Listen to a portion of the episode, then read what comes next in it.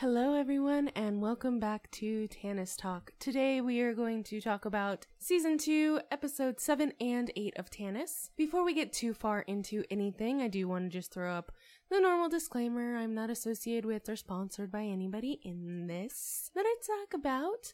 Also, my name is Shannon from Cascadia Pod. If you haven't heard some of our other podcasts, you should definitely go take a listen. You can find us at cascadiapod.squarespace.com, on Twitter as Cascadia Pod, as well as on Facebook as Cascadia Pod, and YouTube, where we have some vlogs for you. And then also I have personal vlogs, videos, and whatnot on my personal channel, which is Nicole Sid1. I hope you guys enjoy!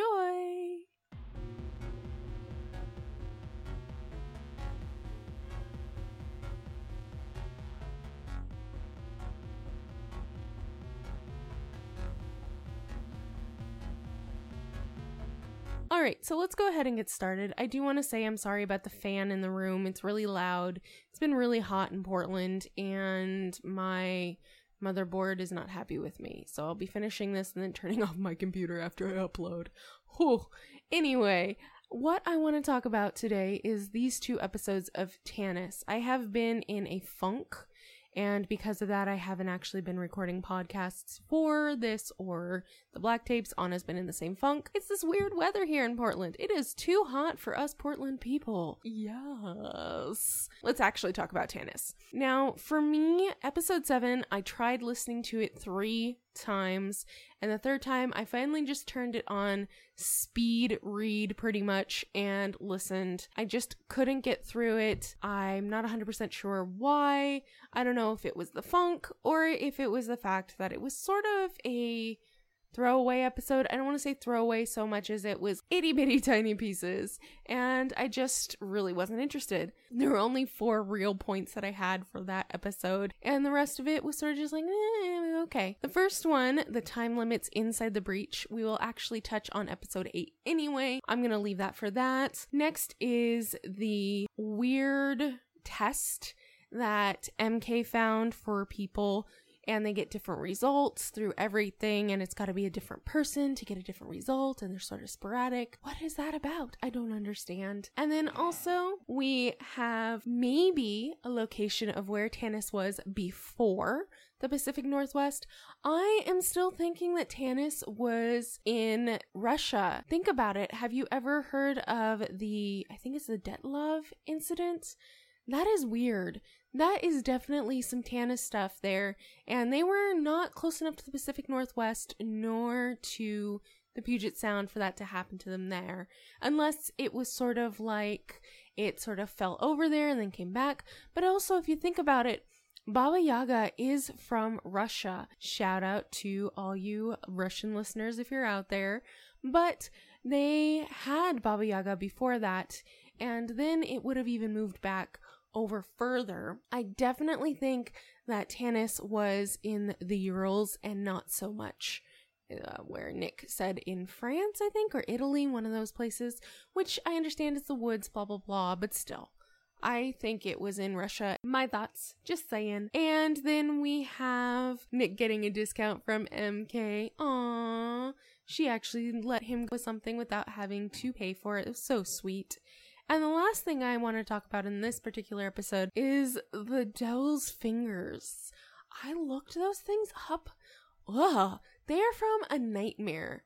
Kid you not. Those are some scary looking plants, and I lived near that giant plant that smelled like rotting meat that blooms like every 50 or 10 or whatever years, and those devil fingers creep me out more.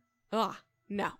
Alright, let's jump into episode 8, and we will go straight to the time in the breach, because that seems to be what the main focus of this episode was. Now, we had some people showing up in the unit for, it wasn't Tesla Nova, the other place, but that the lights had turned on, and I really wasn't very interested about that. But I was interested in Nick going in for 5 minutes and pulling out for 60 minutes, but at the same time, he's slowly losing time, and MK, I sent you a message 4 days ago. What's going on? All of that stuff. I really am concerned about Nick. And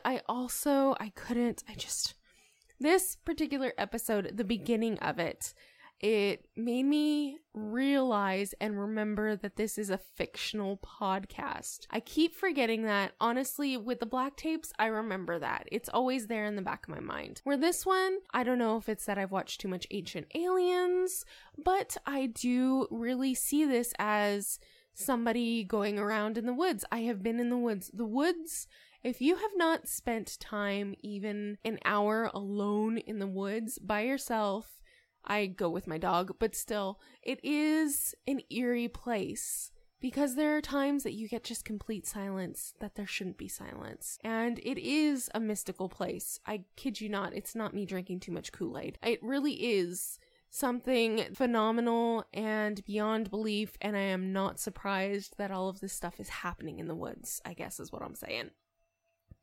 That being said, though, the whole Nick being named after a rat who may have something to do with Tanis, really? Oh my gosh. It was too much for me. It was just too much. It brought me back to remembering that this is a fictional podcast. It pulled me out of the story a little bit, and I really was upset with that. I'm not going to lie. Though the rest of the episode pulled me back in, luckily. We know how I am with this podcast. I was really pulled in by the whole time and the missing of time. And the hentai monster. Who else thought that was hentai? I hope I'm not alone. I know I'm a weirdo, and if you don't know what hentai is and you're under the age of 18, don't look it up. But just saying, I really thought that was weird, and the whole bringing up of a horn was weird.